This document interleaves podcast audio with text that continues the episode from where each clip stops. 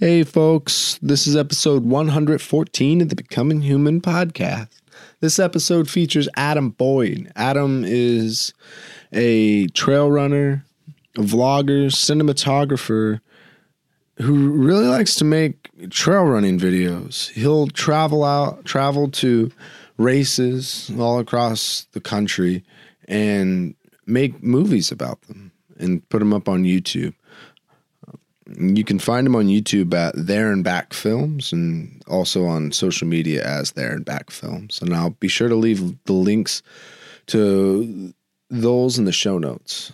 Adam incredibly lost over 300 pounds when he was facing a health crisis. He got a very serious surgery, which um, reduced the size of his stomach and it gave him the opportunity to leverage those habits to create a healthy lifestyle. And I really love Adam's energy and enthusiasm for life. It's so cool when people like face challenges and can talk about their history of struggling with them and overcoming some and and it finally like mustered up the the ability and the opportunity um, to be able to overcome a challenge that they've struggled with for so long, right? Because that's like that's the human story. We all have things that we struggle with, and some of us it might even feel entirely helpless, and we might feel so um, unrelatable to the people that we admire, when in reality we're just an amount of steps away from them. Adam, people like Adam are good reminders of that, especially for me. I mess up all the time. And it's surrounding myself with enthusiastic people who are getting after it in their own ways, challenging themselves. That helps change the way that I look at things. But this conversation was awesome, and I hope you guys enjoyed it as much as I did. Uh, without any further ado, here's Adam.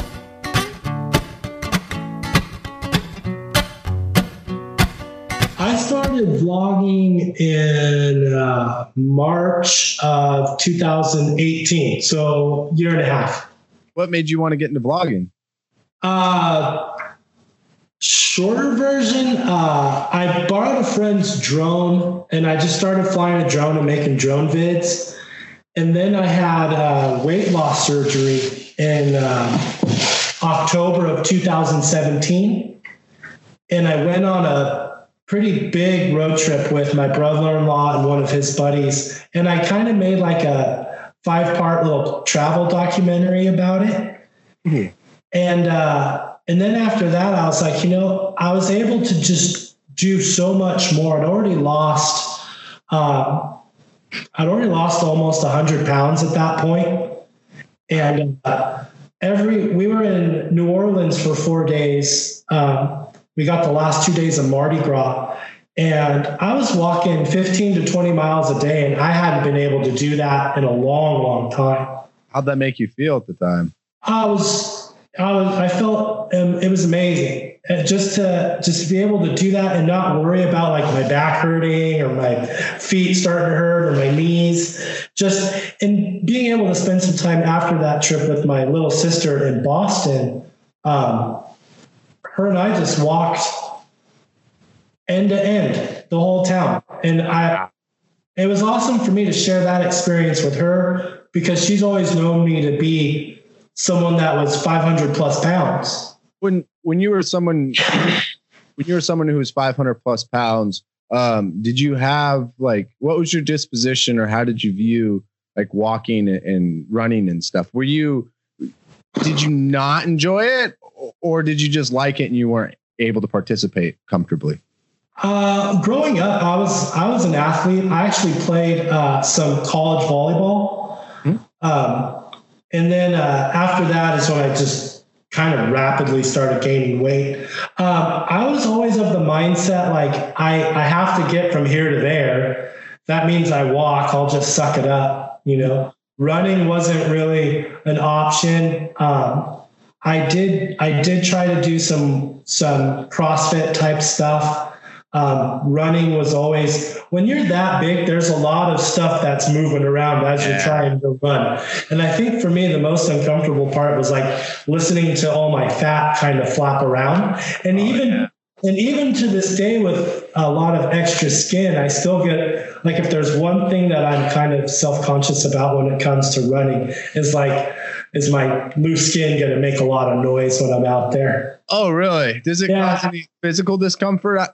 No, actually not at all. And I think too, like I know a lot of people will go and have the skin removed.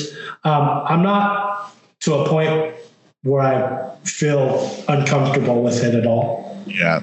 It's for my friend. I remember when he, I started taking him, you know, running and hiking, and I didn't know that there were certain things that would hold him back from doing things that he liked. And one was doing like, you know, striking in martial arts because Yeah. he wears glasses and Yeah. he very like can't see very well at all with glasses. And then the other one was like running. He didn't divulge until much later on, but was when he would uh, run because he lost a lot of weight. Um, he has like the loose skin, and so like where his pecs are, it would just completely like flop, and then he'd get this Yeah. like, skin irritation. And Yeah. yeah, wow. I had I had more problems with skin irritations when I was bigger. Mm, that's So losing losing weight definitely helped. And I think too, I was for people that have weight loss surgery, I was kind of on uh, the younger side still, even at 37. And so um, I feel like physically I was ready. I had to get my mind to the same place to kind of wrap my mind around the whole entire process and all the change that takes place afterwards. yeah. Well, if you don't mind, mind me like asking, like pushing a little more on that. No, like, go for it. what were the the mental roadblocks um, or obstacles that were preventing you from you know making those changes before that? Uh, pride. Mhm. As far as going to weight loss surgery, I had done. I had done a few years before, uh, maybe four, five years before. I had I did CrossFit for a year, three to four times a week. I ended up losing 175 pounds, and it was it was great. But I started living more kind of playing a lot of music late at night in bars, Mm. drinking, free food, slowly. Late nights don't translate to early gym times. And uh, it just started to kind of all come back. And uh, I ended up, uh, I have tendonitis from my shoulders all the way to my fingers. And for 15 years, I was a hairstylist. My ex wife and I owned a, owned a salon here in town. And I had to stop uh, cutting hair because I just couldn't couldn't use my hands, and so um, there was a big fear of me not being able to ever go back to that. And the thing that got me to looking at weight loss surgery was I, I was so uncomfortable with myself at that point physically. I was afraid to go and have to like interview for jobs Oh wow! and uh, and so I we looked into the whole process, and they said something that really kind of stuck in my mind. If you look at people that were on like The Biggest Loser, uh, a huge majority of those people all gain the weight back because the science of it is your body after so long of being a certain weight that's what your body's used to and so uh, severely obese person like I was, my body was used to being at that 500 plus level. And so no matter how hard I worked to, to stay down, my body was fighting back the whole time. Oh. And so the way they put weight loss surgery was it's a way to trick your body into thinking its base is lower. Hmm. And so it's going to want to fight to get down. So if you put in the work and eat right and exercise, it all works super, super well. And for me, I, I really told myself that I needed to embrace all the change that came with it. And that it changed it changed my entire life. I wouldn't be doing the things I am now uh, without it. Because it, it I I'm the type of person that I'll I'll take a pause and I'll start to backtrack all the decisions that I've made. And if you do that, it's like a roadmap to where you are, you know, and, I, I can go back and I can say my decision to do weight loss surgery helped me get into vlogging because I wanted to share that story. And I, I wanted I wanted to share my story going forward and say, hey, it's like you can you can make a change. You know, anyone can. And that that led me into making trail running films. My friends here in town started a running club. One of them was running a 50 mile race on the coast. And uh, he was like, Hey, would you want to make a running film? I was like, I didn't know those were a thing. She's like, You need to go watch The Ginger Runner. You need to go watch Billy Yang. I watched my first trail running film and I was bawling my eyes out because for me, it's about knowing the struggle that a person will go through when they're running 50 miles, 100 miles. And, and as someone that's gone through a journey of, you know, pretty seismic proportions, you know, I just connect with that struggle. And uh, that's that's what drew me even further into the trail running community. And then I made a film with my friend Darren and James Varner from Rain Shadow Running has the Trail Running Film Festival that made it into the film festival. Uh-huh. And and then a few months later, James emails me and he's like, "Hey, we have a budget for you to come and shoot all of our races this year."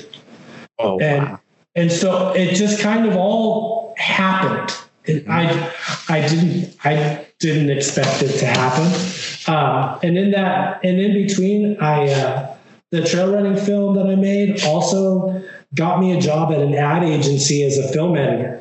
And so I was able I was able to kind of get a crash course on the fly, hands-on film school with Wow. with some guys here in town. And uh, I just kept riding that momentum and, and I like to now I don't use I don't try to use the term road signs anymore. I follow the trail markings that are on the path that I'm on. And when I feel like it's time to throw in the towel and give up, and I'm sure you know this as someone that's a, a creator, you know, you're making content all the time. It's like there's times where you just like, why am I even doing this anymore? What's the point? You know, but there's always something that comes up. You're like, there's my trail marking, there's my sign, I'm going the right way.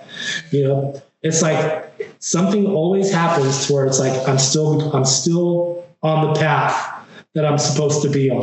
You know, and I'm the type of person that no matter what it no matter what it is, whether it was playing bass, cutting hair, now making stupid YouTube videos, like I will I will do everything I can to get as good as I can and turn my passions into a living and, and finding ways to, to make money doing the things that I love to do.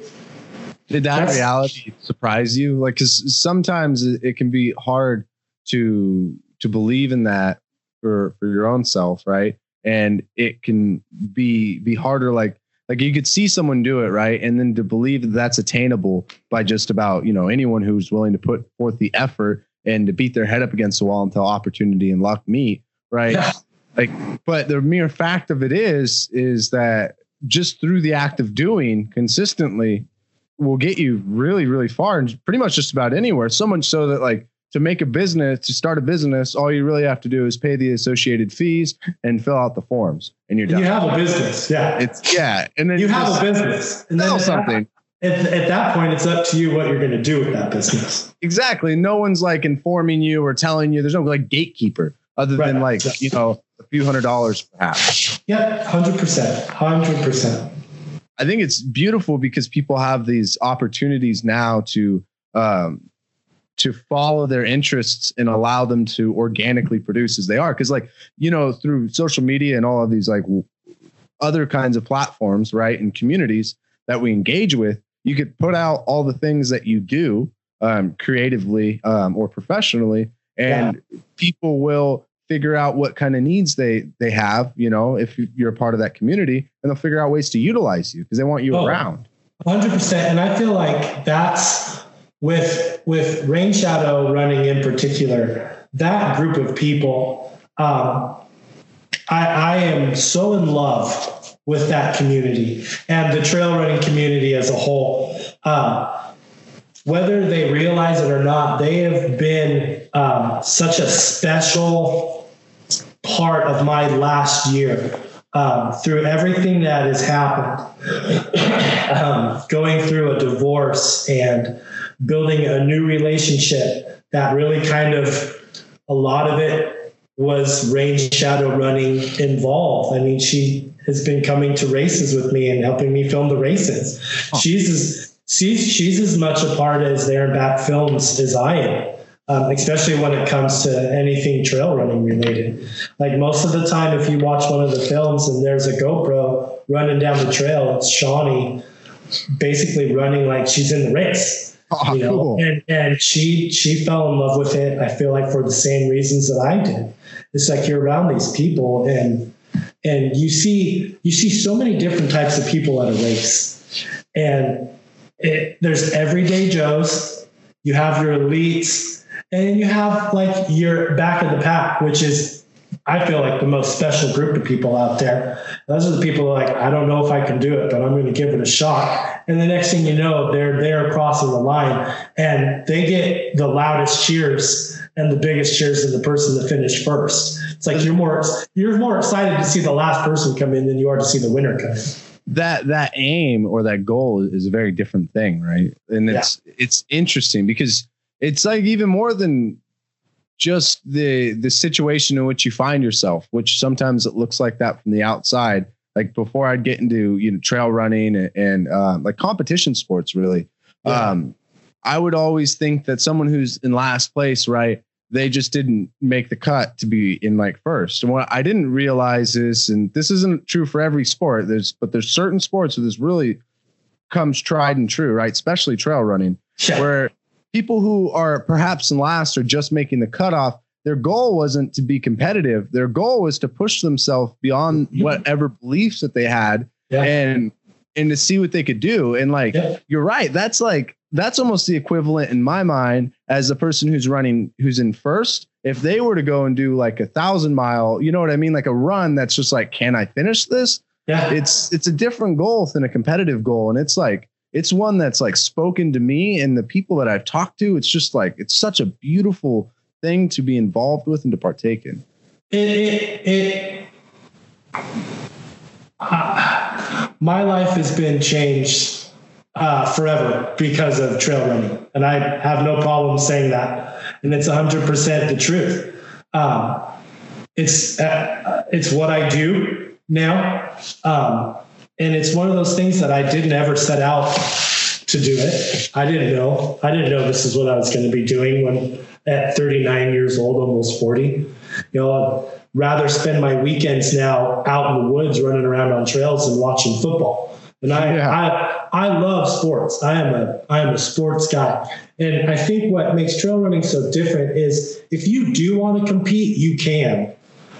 But if you just want to be there and have an experience and push yourself to see if you can do something that everyone else at home that weekend thinks is just insane and have people there that will bring you home you know? That's where you want to be. And that's uh I ran I, I ran my first uh, my first trail race was in October and it was only a 10k but I feel like for some people that six miles is just as hard as a 50 mile or a 100 mile. And someone put it to me this way like, a four minute mile is the exact same distance as a 12 minute mile. You know, and, and I think that's the way I would look at it, you know, and, and for some people, that one mile could feel like someone else's 100 miles. And so for me, when I start kind of looking at that and life that way, you can kind of stop trying to compare like can i cuss yeah absolutely please i think we get so caught up comparing our bullshit to everyone else's bullshit and like well their shit's not as bad as mine it's like how do you know it's like my issues aren't going to be the same as your issues. Your issues aren't going to be the same as Shawnee's issues. It's like we get so caught up with like, why are they having such a hard time? It's not that big of a deal. You don't know that. You don't. You don't know anything about that person. So when you can, we can start looking at people and say, you know what, your issues aren't the same as mine, but I know you have struggles just like I do. It's like that thought and trying to live that has changed the way I deal with people. It's like if we can put ourselves on an equal ground instead of trying to like bitch at each other or fight about who's running for this office or who's running for that office, you know? It's like let's find the places of common ground where we can all kind of put our bullshit and struggles aside or not even put them aside but come together and be like hey i know you got shit going on just like me. Let's just like look at each other and be like i feel you.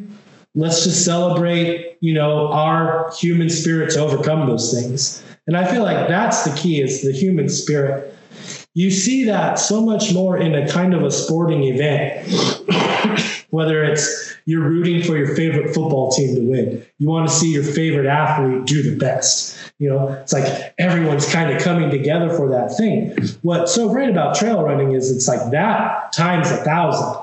It's like you go to western states and that was where it kind of blew my mind open. It's like yeah i i was there when walmsley finished in 1409. I have it on film. It was one of the most amazing things I'll ever see.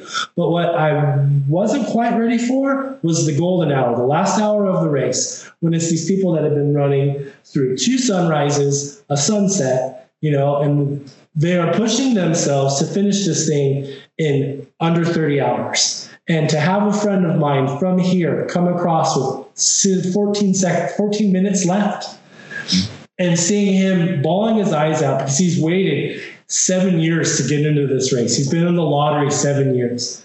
And to finally see him get across and, and see just his raw emotion of just doing it, you know, that's that is the celebration of the human spirit and that I feel like is is in any any film that I make that involves any kind of sport, trail running specifically. That is what I want to capture.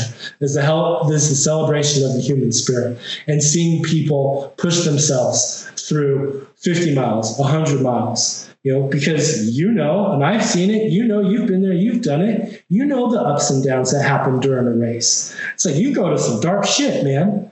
And yeah. it's like but but there's so much there's so much joy and happiness coming out of that and coming back into that light you know that's where that magic is. And that's that's the stories it's like a race is so great to film because it's so linear. There's a start there's an end. You know with rain shadow there's the pre-race there's the start the finish and then that post-race party you know. But the stories in between there could be up to 400 different stories going on at the same time. It depends on how many runners there are because everybody's experience out there is going to be unique and different and that's what i feel like as a storyteller that's what for me that's what i love about uh, being able to just be out there on the weekends that i get to be out there it's cool because you get a you're you get the opportunity to tell the literal story of the hero trying to fight the dragon right and oh, 100%. See, see that in archetypes often where someone, you know, has some large uh, hurdle that they must overcome.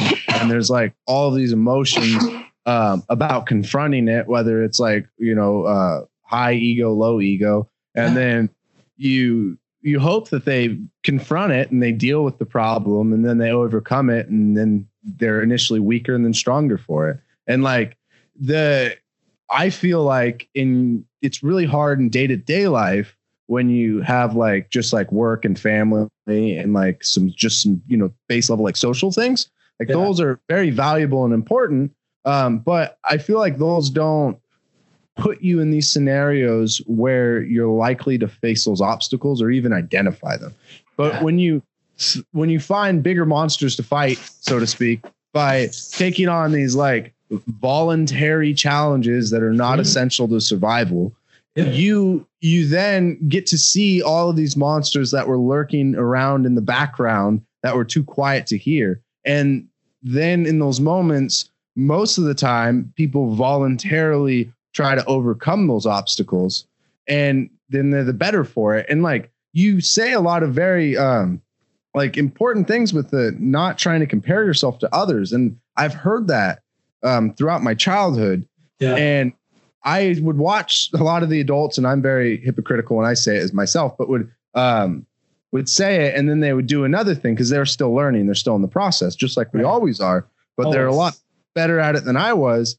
But I knew that then didn't internalize it until I was, you know, doing a trail race. And you feel people who you start passing people and then now you're ahead of like, you know, I don't know, a number of people and you feel good about yourself for whatever reason because you're not running your race at that point and you're really outside your you're in your head. And then people come up behind you and they pass you and then you're just like in this like in this field where you get to do some work and Yeah. you asked to be there like you said that Yeah. you paid money to go and do that or, Yeah. and and now you're in the situation where it's like almost unbearable and i'd argue otherwise though that kind of situation would play out in your day-to-day you know life even at work let's say in a very subtle way that it'd be harder to identify I would, I would, I would agree with that. I feel like in everyday life, I feel like there's always, there's always something to overcome. There's always going to be something that comes up that might throw you off.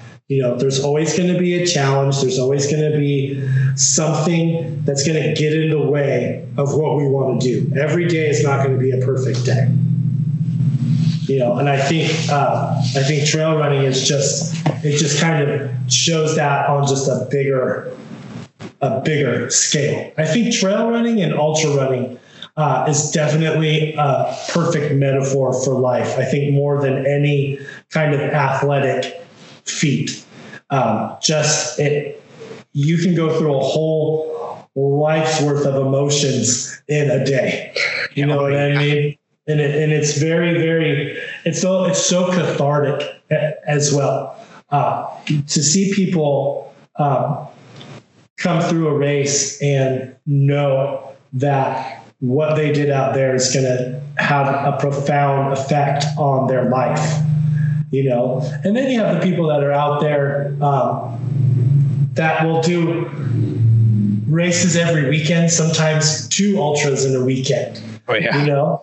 And uh, there's a guy i don't know if you know brad but he just turned 50 this year. And he ran he ran uh, his goal is to run 50 ultras and he ended up running 54 and uh, i remember he ran uh, secret beach 50 mile on a saturday and then he drove from gold beach oregon to bend overnight and ran a 50k and ran a 50k on sunday. Oh my god you know and that's that's that's another example of seeing someone create his own dragon Mhm. yeah. You know no one has to decide i'm 50 this year i'm going to go run 50 ultra marathons just for fun. Yeah. You know? So he creates this dragon but he he attacked that dragon and he beat it. And it's it's been awesome to watch and to be able to see him at a few races. Um, not even knowing who he was at first uh, but then to see like start finding all these people on social media and learning kind of through social media their stories. And then like by the time i just saw him um, just a few weeks ago i was like you were amazing man. Just like just blows my mind that someone would do that and do it with such um, grace in a way and be so humble about it you know, and it's like you don't see a whole lot of ultra runners and trail runners kind of bragging about their achievements. Yeah. You know, it's like I got a chance to work with uh, Hal Koerner, who owns Rogue Valley Runners. He's won Western States a couple of times. He puts on a big hundred mile here. Um, I got to work with him at that hundred mile, and it's like. Unless you knew who that guy was in the ultra running world, he's just a normal guy that happens to run a running store in Ashland. You yeah know? But it's like so humble, you know, and so kind and just one of the coolest dudes I've ever met. And I find that these types of people is that's what the trail running community is. And uh, I I feel like I'm just like being like the yay trail running. So you see that that same description of character um, in jujitsu, and in jujitsu you really find it because you, you essentially have people in their most vulnerable state, right, Yeah. where they are either getting choked or they're getting one of their limbs like uh, brought to the point where it's feeling like it's getting broken, and then you have to tap, and the other person has to respectfully agree that they're gonna let you go Yeah. and you're safe, and Yeah. you'll do that like thousands and thousands and thousands of times and you're letting people almost go like 100% as hard as you can to that point Yeah. and and then you back off and like also being able to exert that amount of force just period right and like have your highs and lows in that way and being around other people um it really it, it really shapes your character in that sense and you almost see it unified where you have like this very very humble attitude um, throughout jujitsu. The part where it gets a little bit different is where you have that very small niche of like the the hyper competitive, but 95, 99% of your people who do jujitsu are like families or, you know, yeah. uh, just who are casually doing it. And you have that a personality where I find it is though, is like, just like in running, it's like, like in trail running, there's no bullshit. And, and No, there isn't in right. jujitsu either. You can't be like, Yeah. oh, I'm really strong. And like in jujitsu, what happens when you're really strong is an old man can still do whatever he wants to. Like there's no option. In My girlfriend- running, My girlfriend, I wish she had headphones on so she could hear Yeah. this because I I knew coming in that you're a jujitsu guy. And she's a jujitsu girl. And I so wish she could be listening to this. And she is tiny. She is a little thing. And she was she was actually putting me in some holds the other night. And I was like, holy shit. Like, this whole time, I was like, you're gonna break my fucking arm. oh yeah, exactly. And so, and I, I, I, I don't know if her and I have talked about like correlation between jujitsu and trail running, how like you're almost better off not having an ego and going in with a humble attitude because the smallest person 100%. totally kick your ass. Hundred percent. You know, she's she's like, she's like 100 percent, Yeah. totally right. 100%. But I mean, and she's she's she's she's in the process. Like she she tried to run her first 50k at Deception Pass a couple I'm a weeks ago and it wasn't the, oh.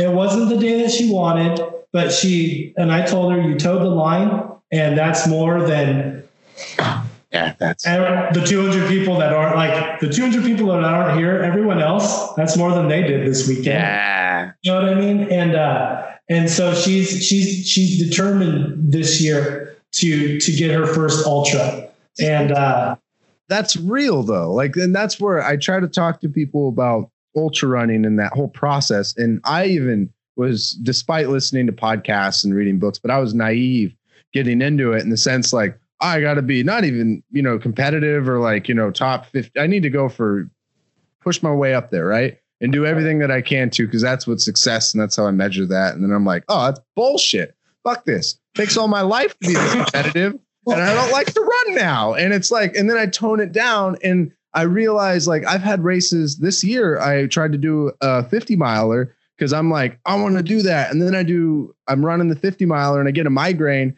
and I talk to someone and they're like, you can push through it. And I'm like, yeah, that's, that is valuable. Um, but right now I had to make a, a, a value assessment because like, why am I out here? Because at this time I've had a headache since mile five. And if Right. I'm going to do the full 50 miler, I'm going to do 45 miles with a headache, which that would mean that I like toughed it out and I gritted it out. But why? And I asked myself during the race, why the hell am I doing this anyways? And I just didn't understand it. And then I spent like a lot of the year wrestling with that going into my 100K uh, for around Mount St. Helens, um, Yeah. completely uncertain to the point to where I do rock climbing and I stopped running. And then I did my the 100K and I dropped to uh, the 47 miler. And that was the best race. That was the best just trail experience I've ever had in my Yeah. whole life because I Oh, gave yeah. up on that expectation. Like, I'm going to win. I'm going to finish this distance. I'm just like, I'm going to enjoy this time that I have out here. And I'm going to try to navigate all that stuff in my mind so that it's enjoyable and I don't terrorize myself and give into my suffering.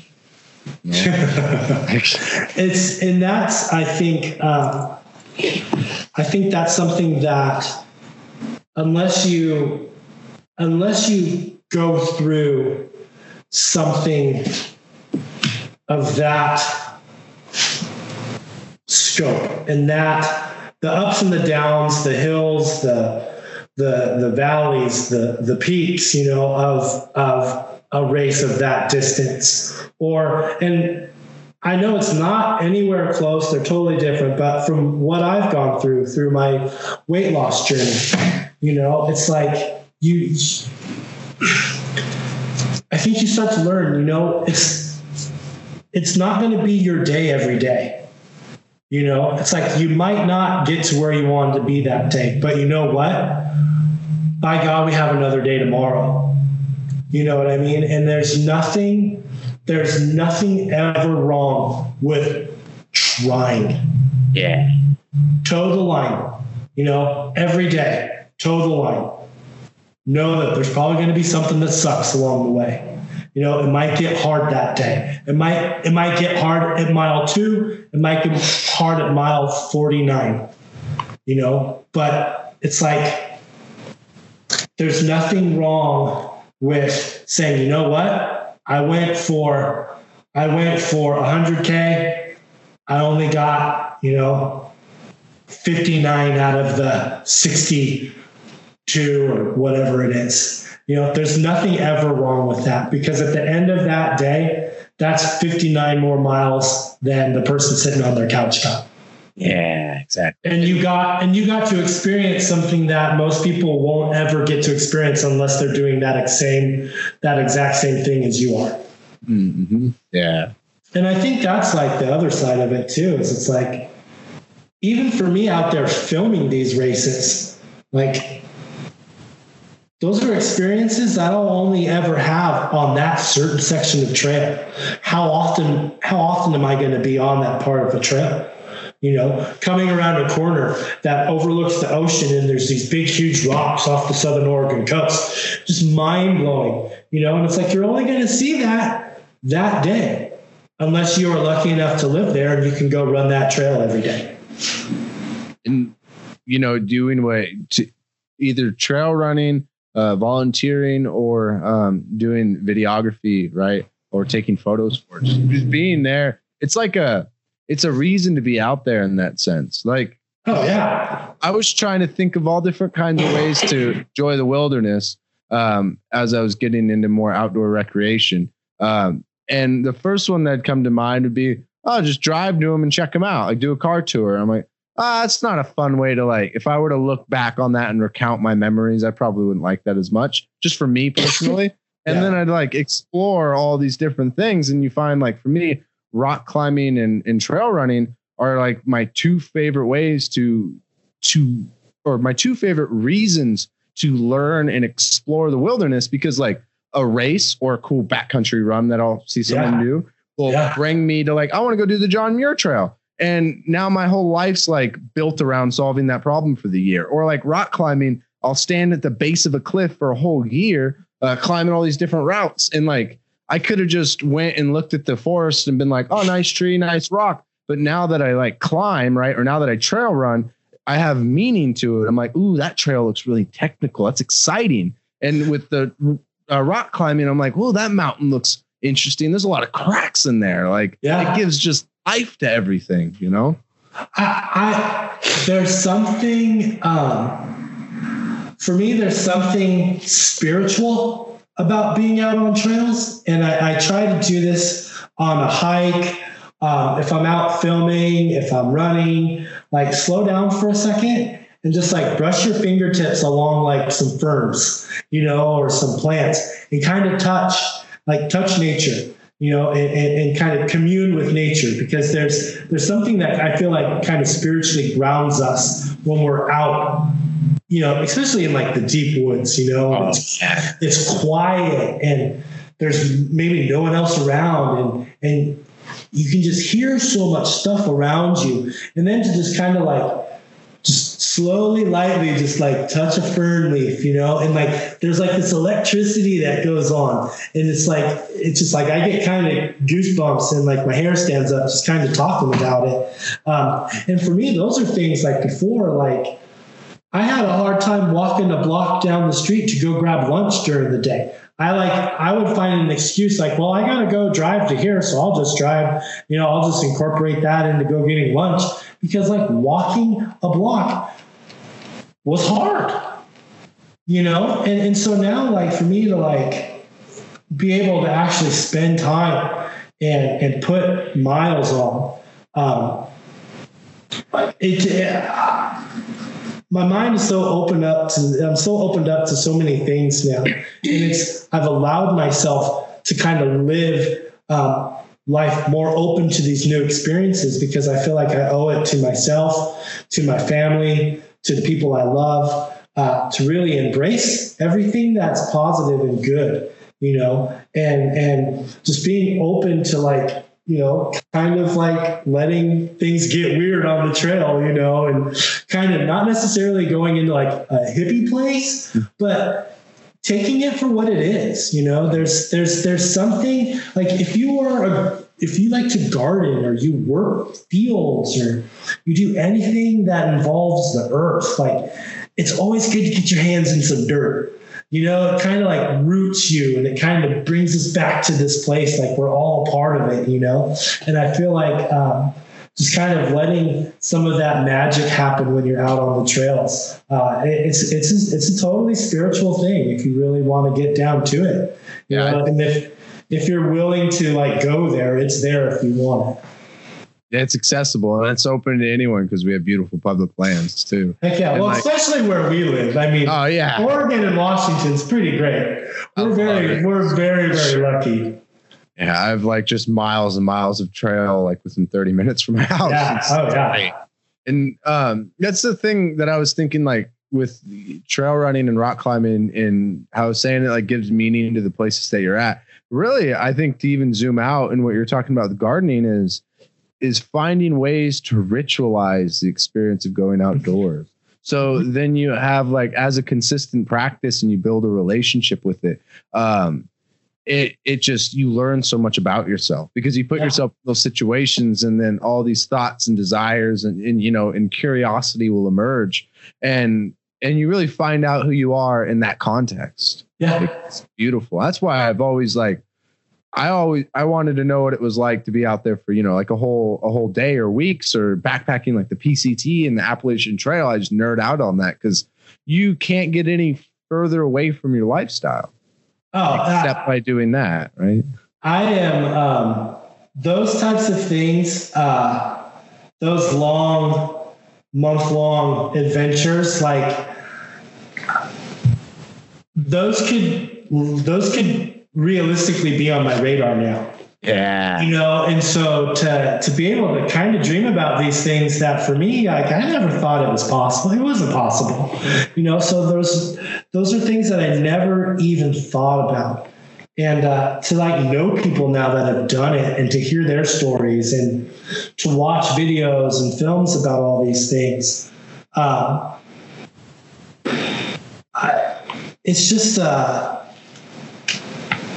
it's such an eye-opening experience if you allow yourself to see it you know? And i think there's there's something to be said for getting out of your comfort zone and putting yourself in something that is going to get uncomfortable and it's to it's to push you. Um, i think especially like i don't know much about the appalachian trail um, but i know the pct um, just the people that come around the people doing those through hikes, the trail angels, you know, and and to know that there's people all along the all along the way they're going to be there to like give you a hug, give you a ride into town. like that sh- feeling of the trail running community, but like yeah, bigger. no, hundred percent. And uh, I just. Uh,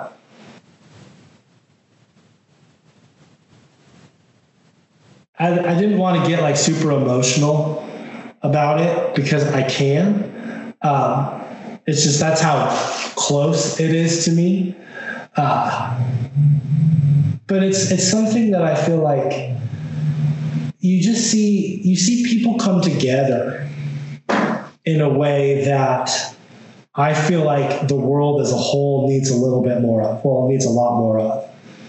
You know, that's like the experience what happened during um, like not to get political, but like 9-11, right? Where Yeah. 9-11 happened, you saw globally, I think all the, the American airlines or the the flights that were going to America got grounded. And in like all those towns, people were like rejoicing, letting people from America stay in their houses. And then Yeah. here in America, I think in like New York, people were like, because New York, it's just like fuck you and like Right. Oh yeah.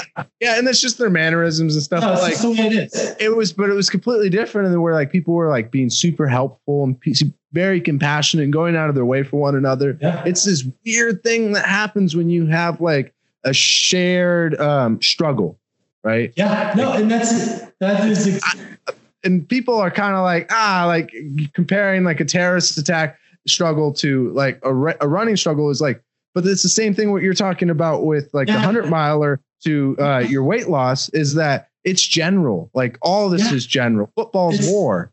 Like yeah. Yeah. It's and it's that's I feel like if there's one thing that we as human beings, and this is why when I saw that your podcast is called Becoming Human, there's if there's one thing that we can always come back and stand on together, it's like we are all in this human struggle at the same time. And we are all living the human experience together. And uh, you bring up 9 11. I remember watching something, I think when Houston flooded really, really bad just a couple years ago. I was watching some YouTube videos about it, and there was there was this redneck looking white guy with this like with this like G looking black dude, right? And they're in a boat and they're just grabbing people that need a ride somewhere. And they pull they pull up to the news crew and their cameras and and the white guy's like, Yeah, I know what you're thinking. I'm white, he's black. It's like we get along just fine. And it's like it, what kind of like bums me out is sometimes it takes uh, catastrophic events to see people pull together, you know. And I feel like too, like not to get super pro America, you know, but I feel like throughout America's history, there's one thing we're good at. It's pulling together when we need to come together oh yeah. you know, and uh, and uh, we could get really into that, all of that, if you want. Um, I have opinions on it, um, but uh, I feel I, feel like there's things in play that are purposely trying to keep us divided, Oh yeah. and uh, I, I I wish that I wish that everyone had the opportunity to experience what I've experienced being around ultra runners and the trail running community. Because it's it's a genuine true group of people coming together to share the same experience. No no matter if it takes you 4 hours if it takes you 12 hours you know everyone's there experiencing the same thing That's why it's like it seems valuable to me to recommend um, people to try and experience a individual communal pursuit that is challenging. Yeah. Where like you have that because I don't see it in like maybe someone's gonna like email me and call me out on it, but I don't see it in like baseball or basketball. Like if you're doing your city's basketball team, because like if you are there just to just to be there and just to enjoy it, and you lose and you did something and fucked it up, like it's a little different there. You're, Yeah. you know what I mean? Like it, it's not, but like how I see it in jujitsu and rock climbing, I'm just thinking about it. And these experiences where like you all rejoice over doing the same thing, but you go out there and you do it. yeah Like oh yeah that, that like uh, relationship is fascinating to me. And honestly, I'm obsessed because everything I try like that, I love. But I, I, uh, and I, I, I get, I get the being obsessed part, you know, and, and, and for me, like 2019, I had, I had a list of races that I wanted to run. And for a bunch of different reasons, excuses, whatever you want to call them, like I just didn't do it. And, uh, it's, it's, I, I don't, I don't like to be a person that feels regret and lives with regret. I think that's uh, negative. Um, for me, like,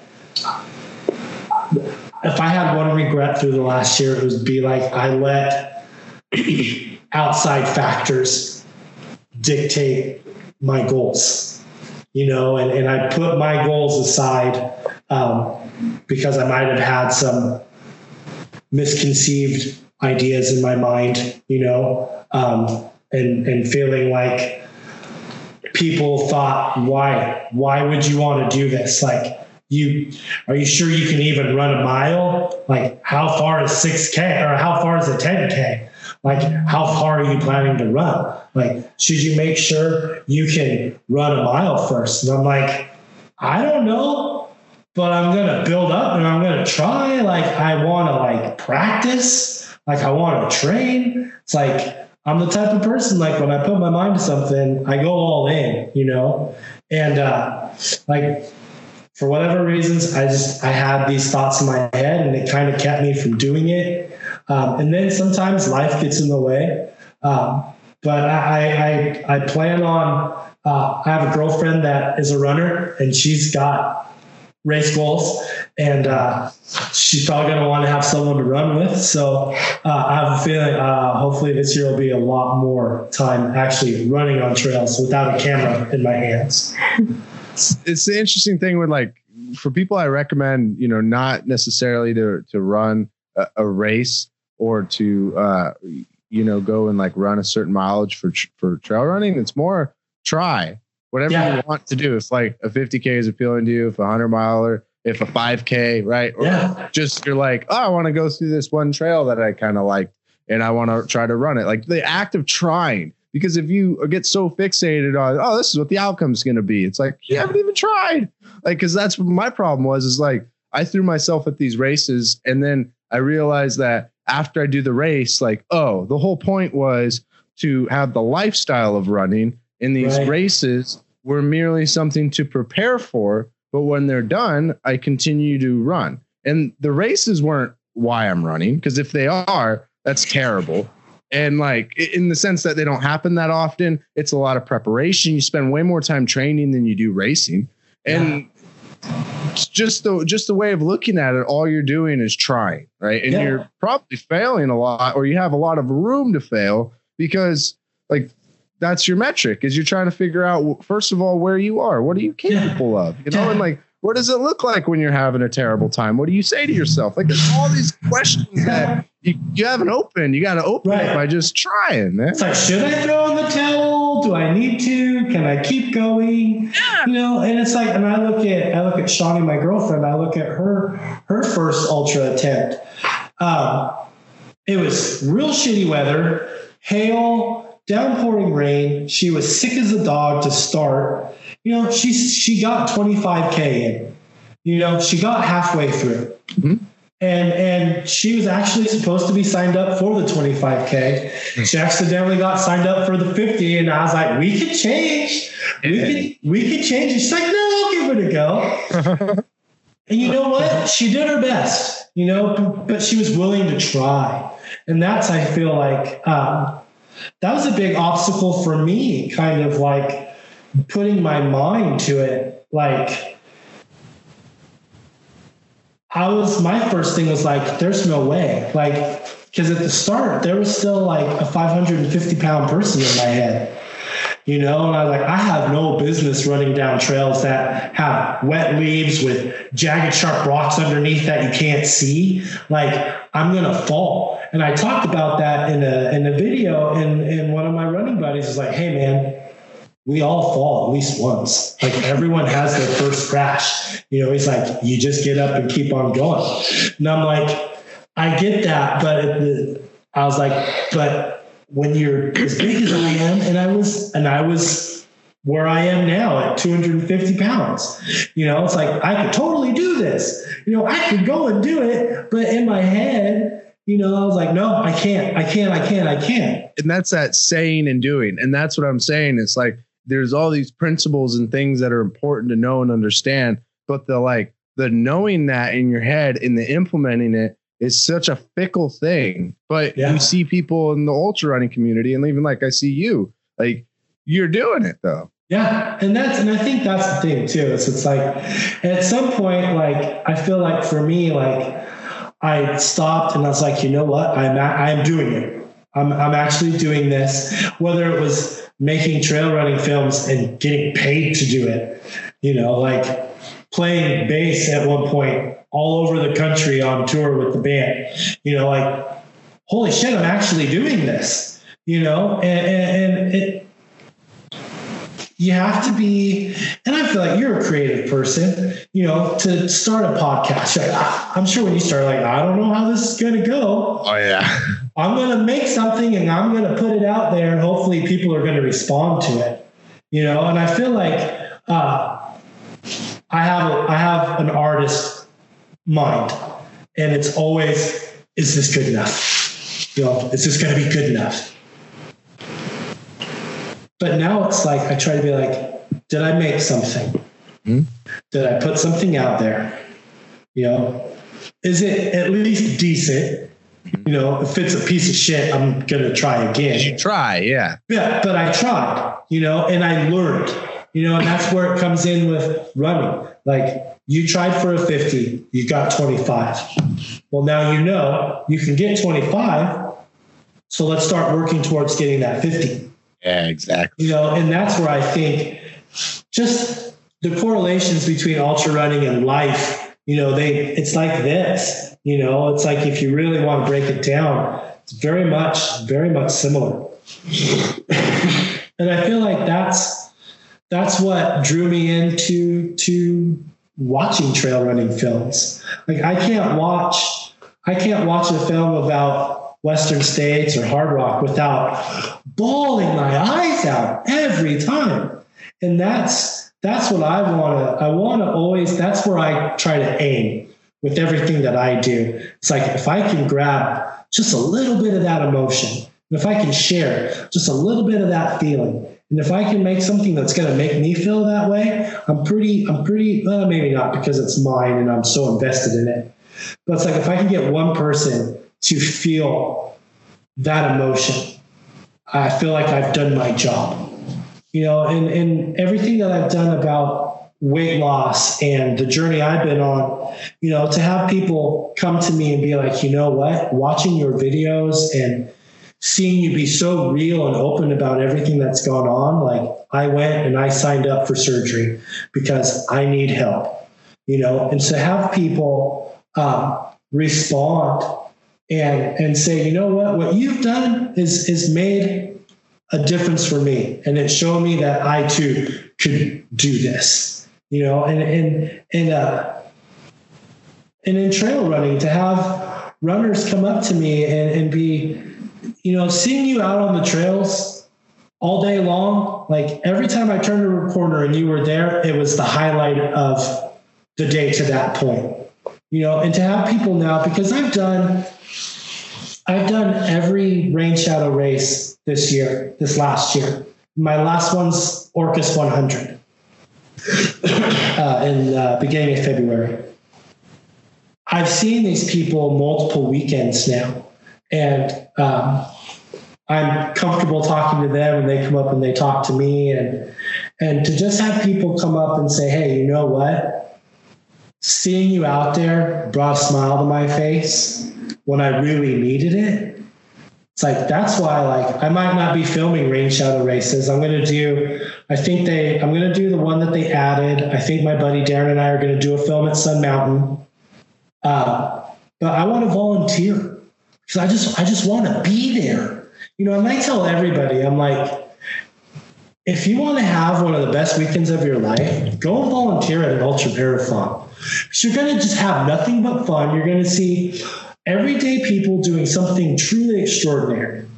And you are going to be inspired, you're going to be motivated, and I guarantee you, you're going to want to come back to either volunteer again or try to run it yourself.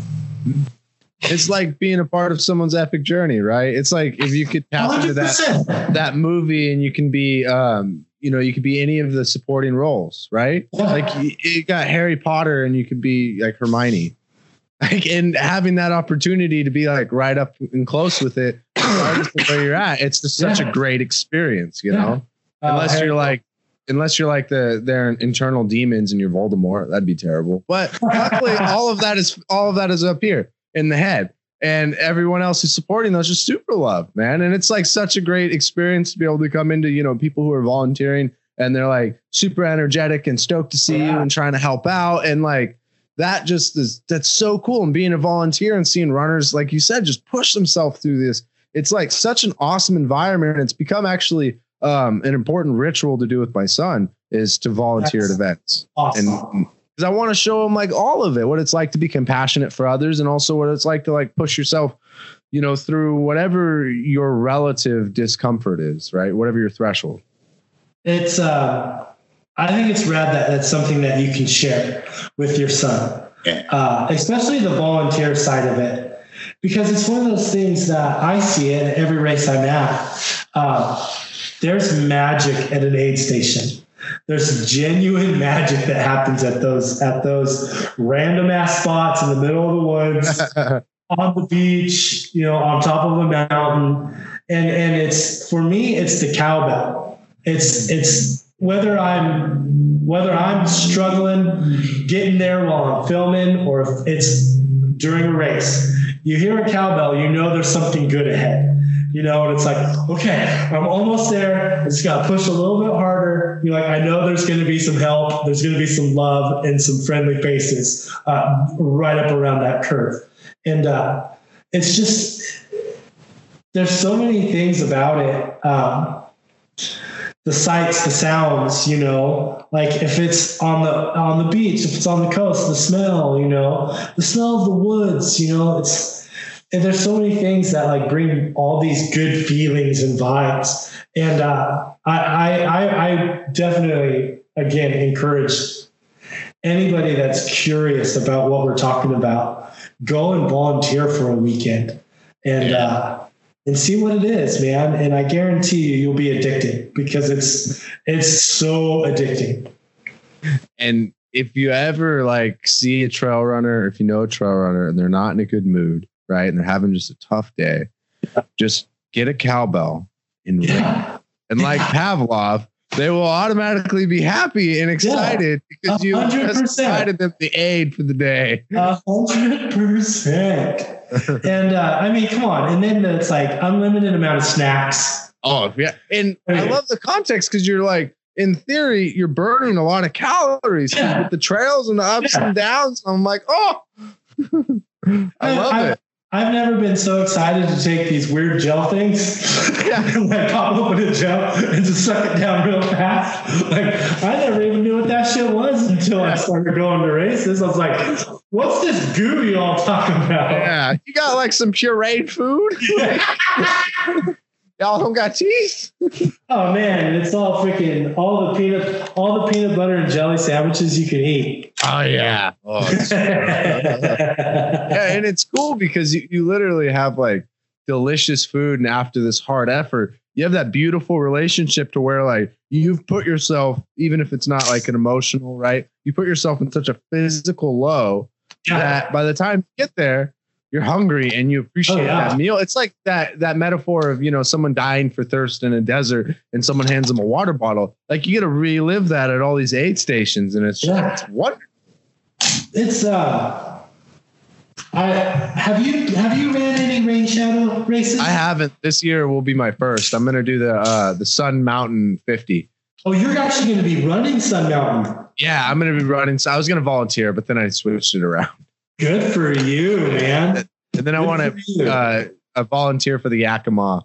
Uh, I think they Oh. do the Yakima rim. yes. That was my first. That was my first like official gig. Oh, really? that- yeah, dude.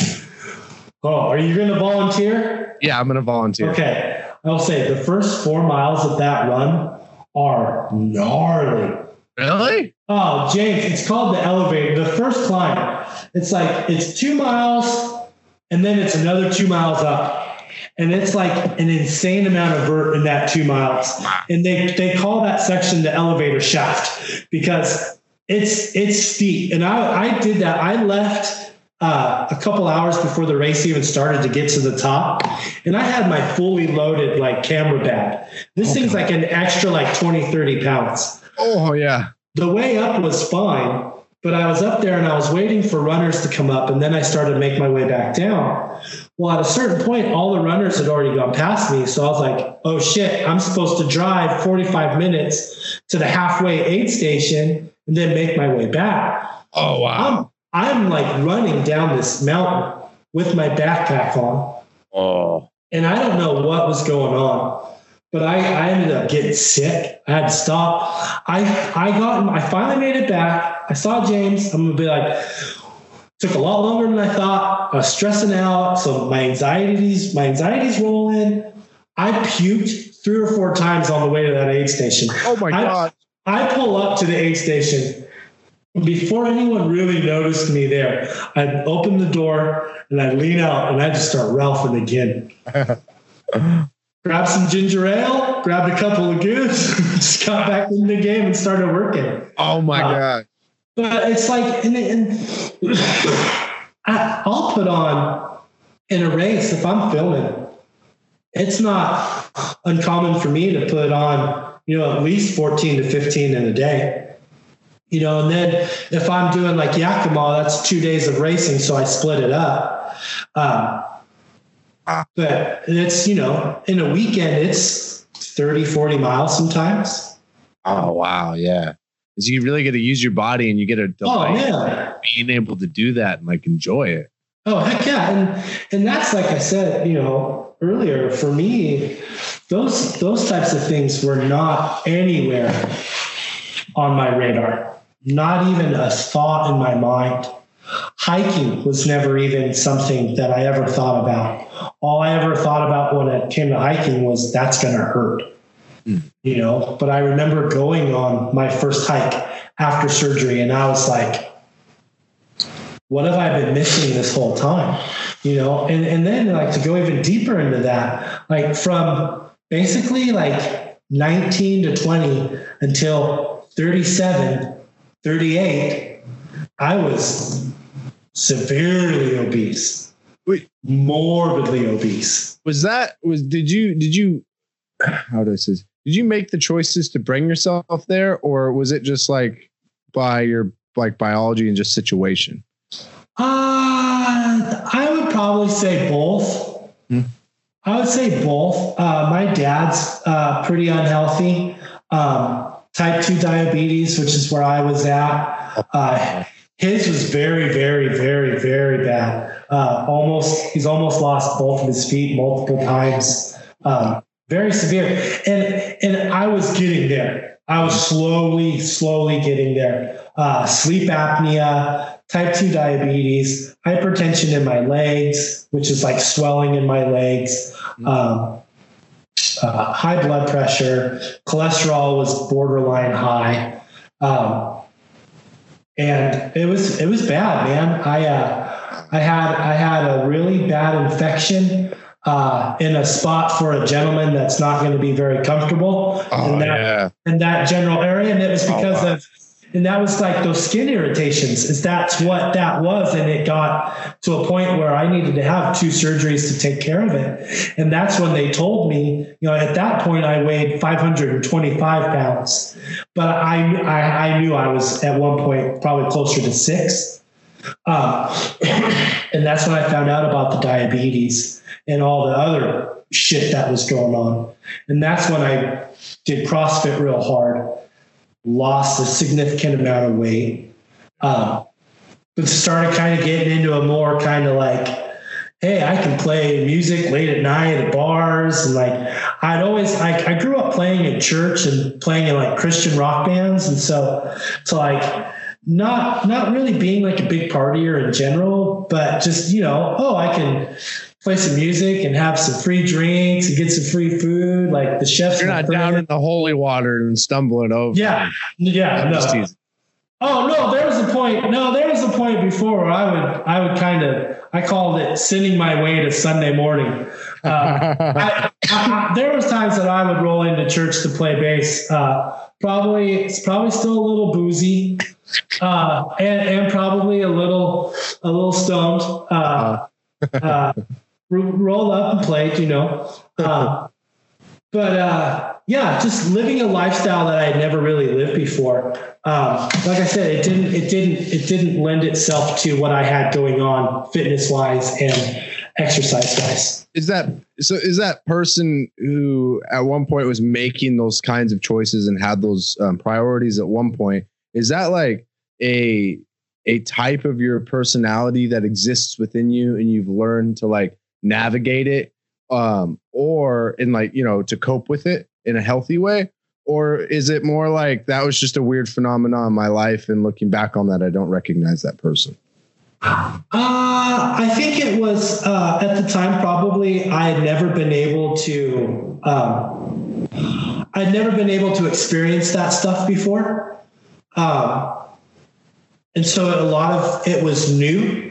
And I think with the last uh, couple of years, it's I knew that about myself from before. And I, I really, I really put in the mental work, like I said, to get my mind to where my body was. I feel like growing up as an athlete and a pretty good athlete, I wasn't I wasn't new to exercise and and being active and playing sports and lifting weights and running and all that stuff. I just had to get my mind there you know? And so when i did that i feel like i kind of i set myself up to be successful uh, with weight loss surgery and beyond. Because weight loss surgery is only going to do so much you know and you can reverse that as well um, so it's in a way i feel like life after weight loss surgery is, is just as hard if not harder than uh, losing weight just through diet and exercise. It's hard no matter what. You have to change because you have to make a behavioral change. It's not like yeah. doing the surgery is it might fix some like immediate problems, but it's not going to change your situation. It's just going to give you an opportunity for you to then make the habits and routines that Yep. change your situation. Yeah. And that's like what I'm like really interested in because I feel like you have like a, a mental change there Yeah. where you are voluntarily putting yourself in these scenarios that we all don't want to experience. Like, I don't, I don't want to like, I, I don't, I'm not trying to bastardize your situation, but like, No. there's a situation where my son's like, Dad, how come you don't like cake? And I'm like, What? I love cake. Cake is delicious.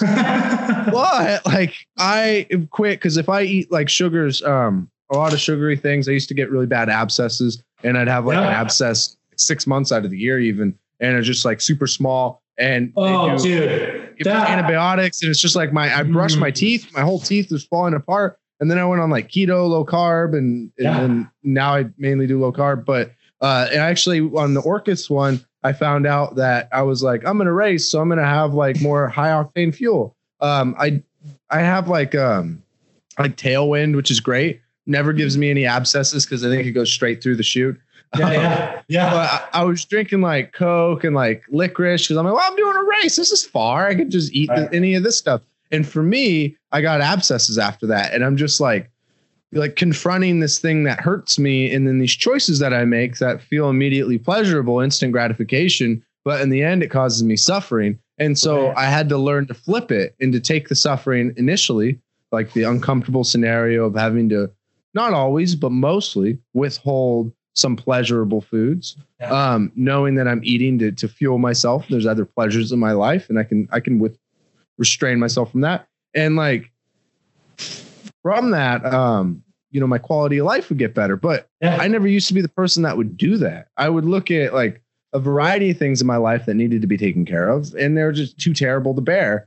And I can bear them now. And I meet people with like um, addiction issues, mental addictions of other sorts, whether it's substances, um, food, um, and even relationship uh, trouble, to where they're like doing the same thing, and then they will maybe get clean of the situation. And I don't mean strictly drugs either. Um, and they'll relapse. And then other people you'll see, right? Like even I've even seen people who've gotten like gastric bypasses, and then they just do the thing where they relapse. And it Yeah. makes me really, yeah, and it makes me sad and worried about myself because we all have our struggles, and some people go back. Whatever it is, some people go back, and actually a lot of people do, and, and Yeah. that like worries me about myself. Um, and that's why I like doing this podcast and talking to people like like you because you're examples of people who didn't go back at least once. Because Right. that that's the thing is like I've ran um, something that I've actually ran um, three miles, or tried to run run three miles and gave up at at um, and that was when I was like first starting out. And Yeah. there's other examples where like you know um, relationships, a variety of things. Like any person that you idolize, they've had times where they've gone back, and and if they haven't, I just would love for you to just dig into their mental Right. and emotional state. Cause like even then you find like, oh, you might be just a really terrible and sad person. Like Yeah. you just everyone's just got this this shit that And they have. unfortunately, there are really just sad people out there. Yeah. and that's that i don't i don't understand that you know and I, I wish there was something that we could do to like take that away There you know but but that's the thing that I've dealt with as a parent, where you see my I see my child um, struggling with with frustration, anger, and sadness. And people used to say this crude thing is like, don't be their friend. And I didn't like that because like I like to get like personally close and then like as a Yeah. And parentally close. Um, what I've changed that into is don't take the responsibility for their suffering. Because yeah like that's a the- huge that is a huge statement that's for like, and I, I kind of wash that for everyone. It's like I'll hold the door open for you. Come run Yeah. with me. Come to jujitsu. I'll let you do a drop in for free or whatever. Like, Yeah. but like if you are down and out and you're having trouble feeding yourself and you just you're doing a lot of heroin, like I, uh, Yeah. you know, if you want to alleviate your suffering and and pursue something that you think is else is meaningful, then I have doors for you. yeah no and uh, you were talking about addiction and uh, food addiction drug addiction um, just uh, to kind of put that into context for myself, um, I, I had this thing I would call it shame eating. And um, for me, a good example would be roll through McDonald's, get a gross amount of food just for myself, come home, eat it in my driveway in the car. Don't ever bring it into the house because I was so ashamed. Oh, you know and so for me to and going back to like mental changes um, I, I don't do fast food anymore you know oh. i feel like i've i've i've gone to in and out two or three times in the last in the last two and a half years. And i get one patty with lettuce wrap. I don't do i don't do the bread you know and i usually will only eat half of it you know. But it's like those mental changes and being willing to maybe put yourself through something that might be uncomfortable and, and against everything that you are used to doing you know but knowing that you're going to be better off for it you know? Um, and then to go to you can't be you can't hold yourself responsible for someone else's suffering you know? And i feel like for me kind of going forward in life like I, I had to come to a place where I had to do what was right for me, you know, because I I I have changed. Who I, I I am not the same person that I was three years ago. I'm definitely not the same person I was 15, 20 years ago. Hmm? You know, and I, I can't I can't hold myself responsible for the way people might react to who I am now, you know, because I am trying to constantly be a better version of myself because I've been given a gift that not all of us get. You know, I feel like I've been blessed with a second chance to live a life that I get to choose, not held back by any physical limitations. You know, I am I am at a point at almost 40 where I thought I should have felt like this in my 20s. I can work harder, I can work longer, I can do more. And I don't I don't want to waste I don't want to waste the opportunity.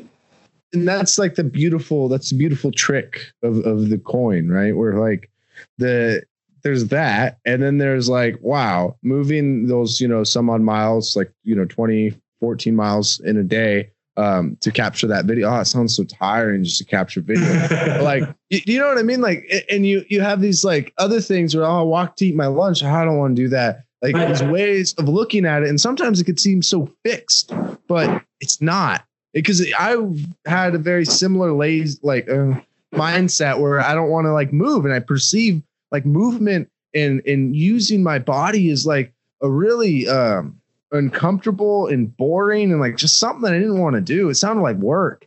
And Yeah. now it's like play, like running is play. And even if you ask me to dig a hole, like the meaning of the hole would have to be important, but like the feeling of exerting my body and sweating, like that feels really good to me. And I never knew that. And like the the trick is from from what I like from just listening to your to you is like is that inherent level of like meaning and opportunity too. yeah. You, Yeah. you know, because like you you love this community, you want to be a part of it, and you so much so you've integrated your creative life into it. And by nature, that and, and your girlfriend likes to run, right? So Yeah. that's your that's a part of your life. That's your lifestyle Oh yeah. and, Yeah. and like that you've made something that is essential to to to living right and living a healthy life.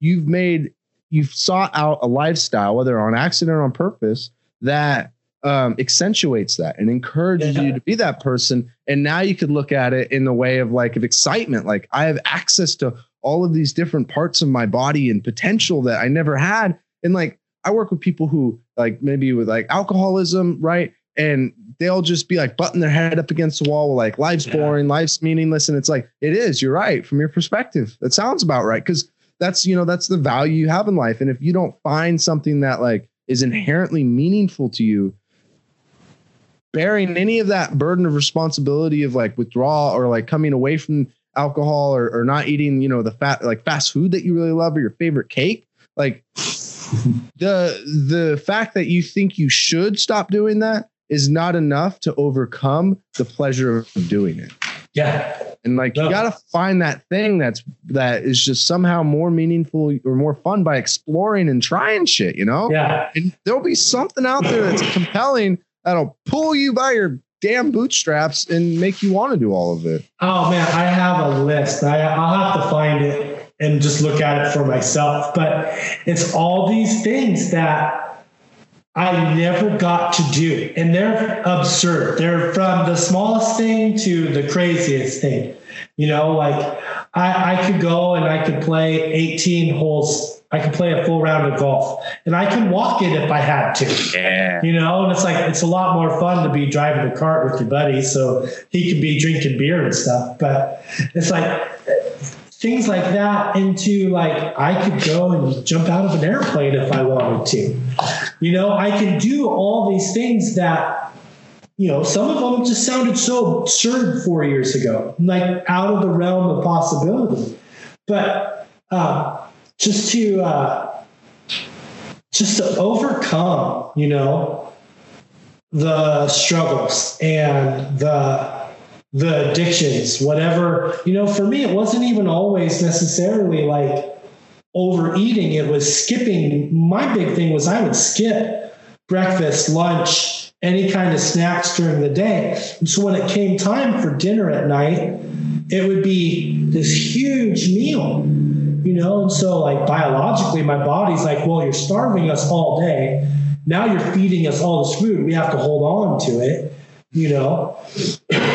But that was that was my lifestyle at the time like owning a business and being being a barber that was you know booked all day every day for four months solid you know i i decided to skip breakfast because I wanted to get to work early. I would skip lunch because I wanted to make 25, 30 bucks in that 45 minutes. You know, like the things that I had going in life, like I was just trying to push food aside, you know, and it put me in a terrible mood by the end of the day. By the end of the day, physically, I was just beat to shit because it was just a struggle to get through the day. The Time I get home, I just wanted to stuff my face to make myself feel better. You see what I mean though, like the, and I imagine you can set up different scenario, professional scenarios to complement um, a healthy lifestyle. Oh But yeah. when you're looking at like, um, like the scenario for doing your creative work in trail running, right? You have to put your body through some of the, some some fitness, and Oh, you're gonna have to feed yourself to be able to feel well.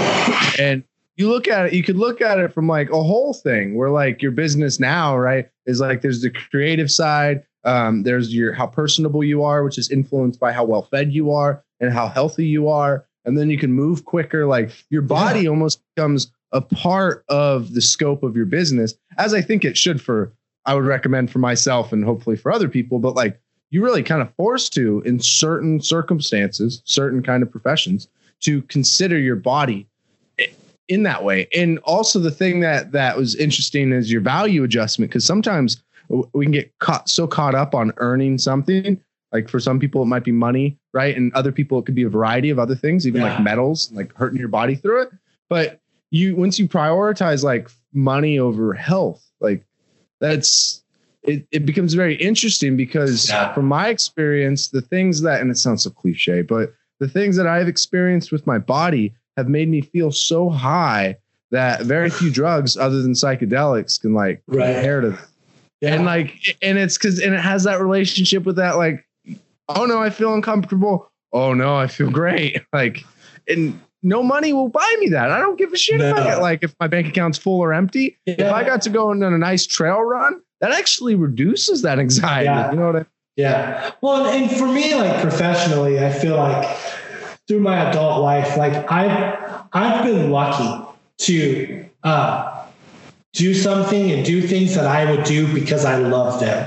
Like I didn't set out to I didn't set out playing bass guitar at 14 years old to get paid in the future. You know, I that the the the possibilities of that, and I'm not I didn't get rich playing bass, like not at all. But I made money playing an instrument. Yeah. I would do that shit for free because it's fun. You know, cutting hair. Like I still I have a setup right back there in my house uh, where I still cut my homies. You know, and and and yeah, they'll they'll contribute some you know funds here and there. But I would love to get to a point where I'm making enough money with my creative side that I could just cut my homies for free and they can come over. We can watch football on the weekends. Like I, I I love doing that stuff because it's it's community for me. You know, um, going through going through a divorce this last year.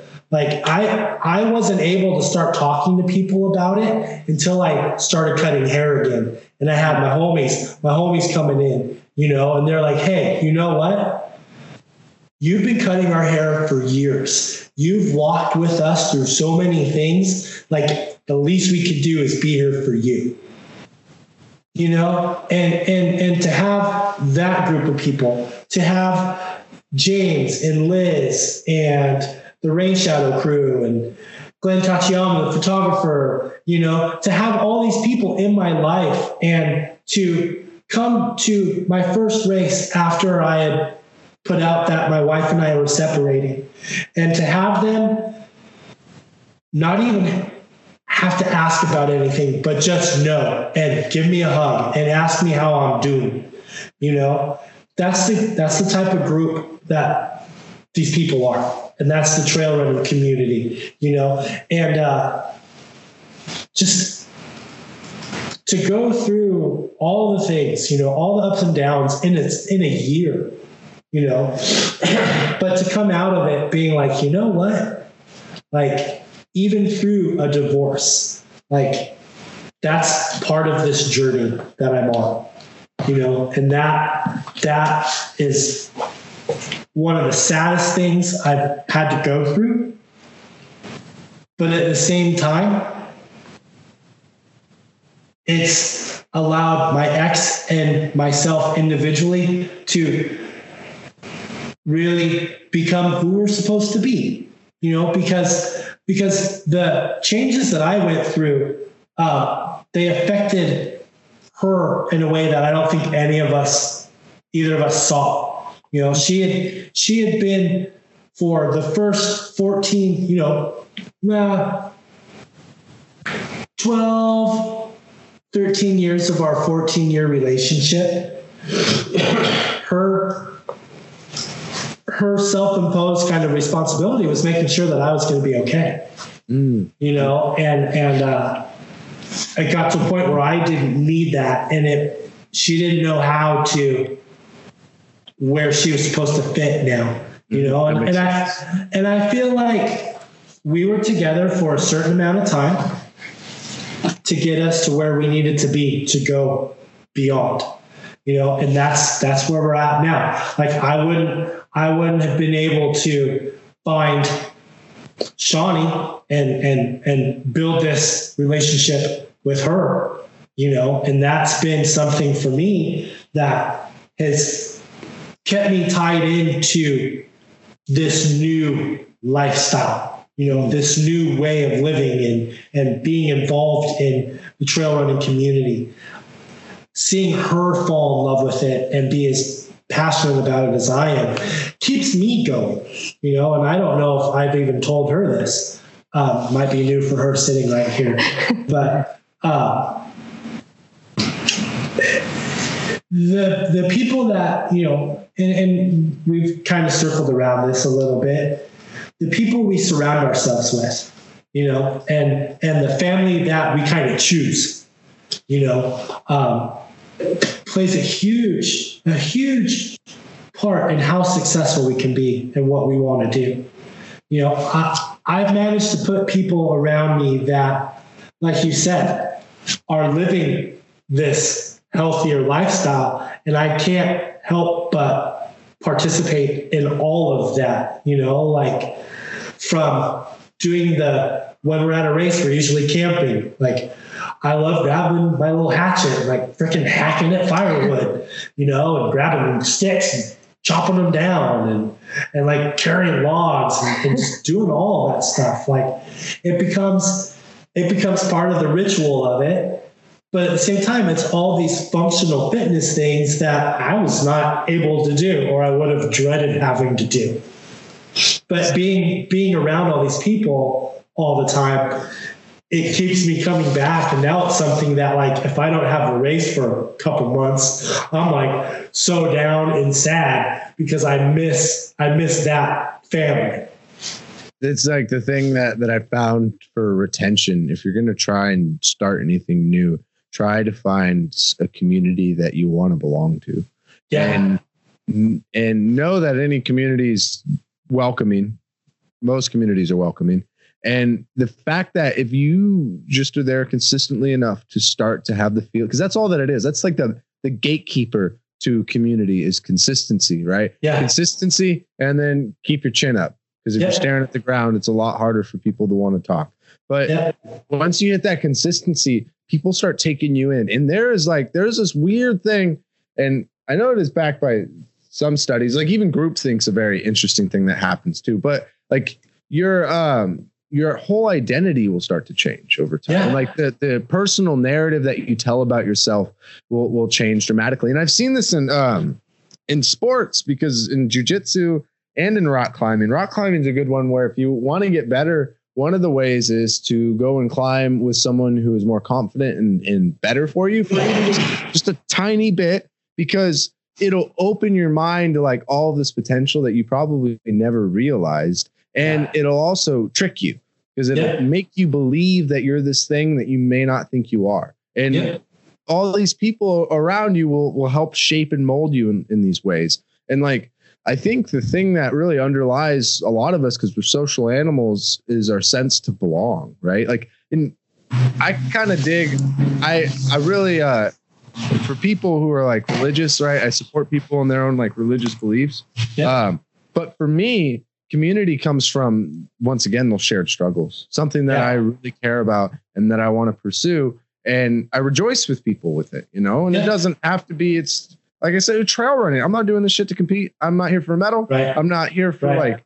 That's not. I don't want that experience. That like, yes, I shaved those like ten minutes. That's not my goal. My goal is like, oh, I got through this. I can't believe I did this. You did it too. How'd that feel? Or like you did it. You know, not as painful as last year. Like, you know, how was that? And like, that's the kind of life that I like to live. And that's the community that I want to be around. And your community shapes you. Like I work with EBD children and emotionally and behaviorally delayed children, Mhm. and they want to like punch, stab, or bite you. um, for doing uh, schoolwork and stuff. And like, I I commend you, dude. Uh, my brother, my brother has done that that same kind of work, and Yeah. uh, it takes it takes well, and and and Shawnee, my girlfriend, she works. Uh, she works as a job coach for people with disabilities, oh wow, and and uh, the the type of people that that do those jobs are very very patient, very selfless, and very kind. it's all these activities I feel like have made my ability for risk man- risk management and um, stress management uh, very easy. And I couldn't figure out if that was a character thing or if that was something that I learned from these activities that I enjoy. Because like I talk to a lot of people in the scenario, and I don't want to generalize, but I will with people that I talk to, not just at the Sure. school that I work with, but there's several others, obviously in like the area, Mhm. um, different cities. Um, and I've talked to people there when I do subbing, and a lot of people just like, like I ask them what they're gonna do for uh holiday break, which I'm not trying to like criticize by any means. I'm not trying to have any like superiority or anything like that. We're just talking about having an activity where you rejoice over like struggle. Um, but most of the time it's just like I'm just gonna relax. And like you know I just want to go and I, I'm gonna have my staycation at home. And like I talk with these people and they're on the verge of breakdown. And I Mhm. get it because you're you're getting like literally like desks thrown at you. You're getting Yeah. you know, hit. You're getting like a kid if they're sick they'll try to cough on you to get you fucking sick. It's just like what?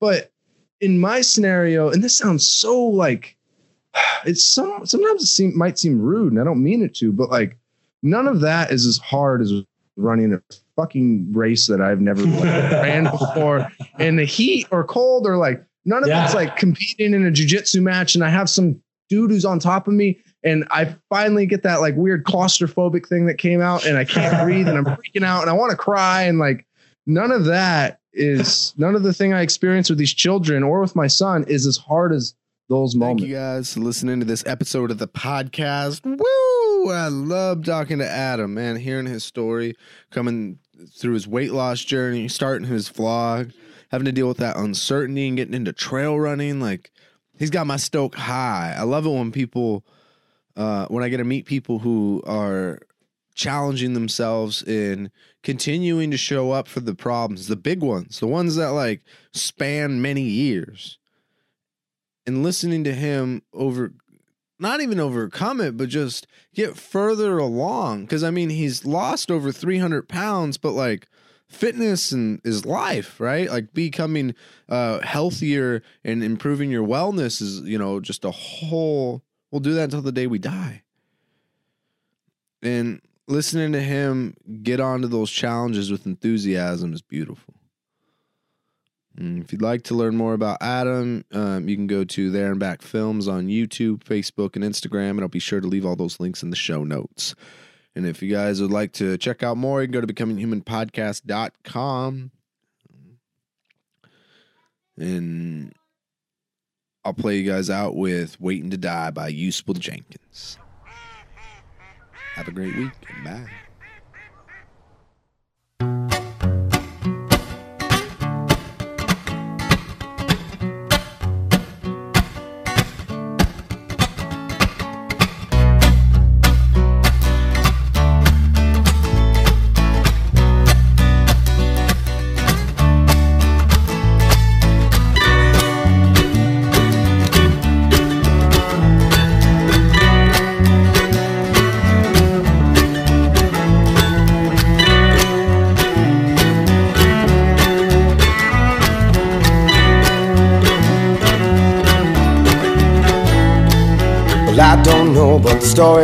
Goes If you never slow down and you never go well, There's a great big world. Just waiting to be whole But you're still lying around. And the days fly by like a cloudy sky. And you're glued to the TV, never blinking an eye. And the world will keep changing, time passing you by. But you're just waiting to die. So, won't you come outside? There's a beautiful world just waiting for you. And I know it might seem like it's a waste of time sometimes, but you gotta decide Are you really alive? Or are you just waiting to die? Just waiting to die.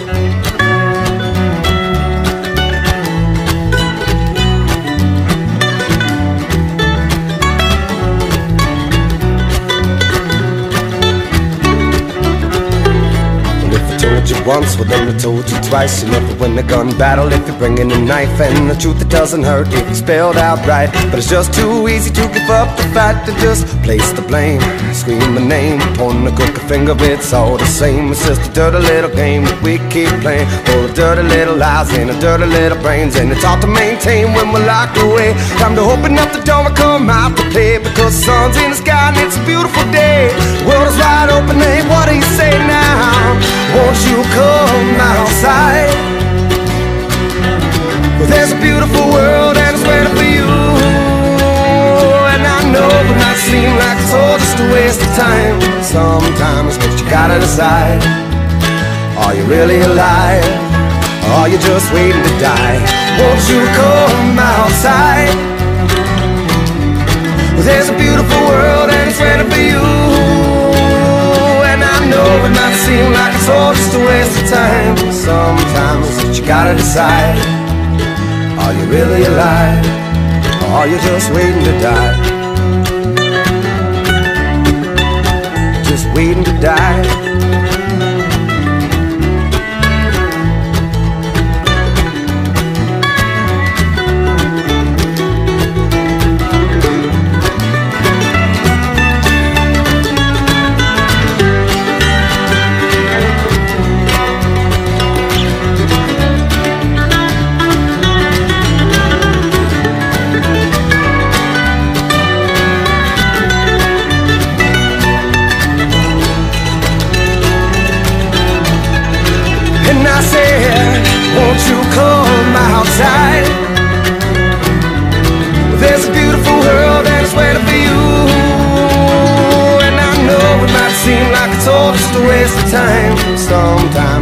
Gotta decide.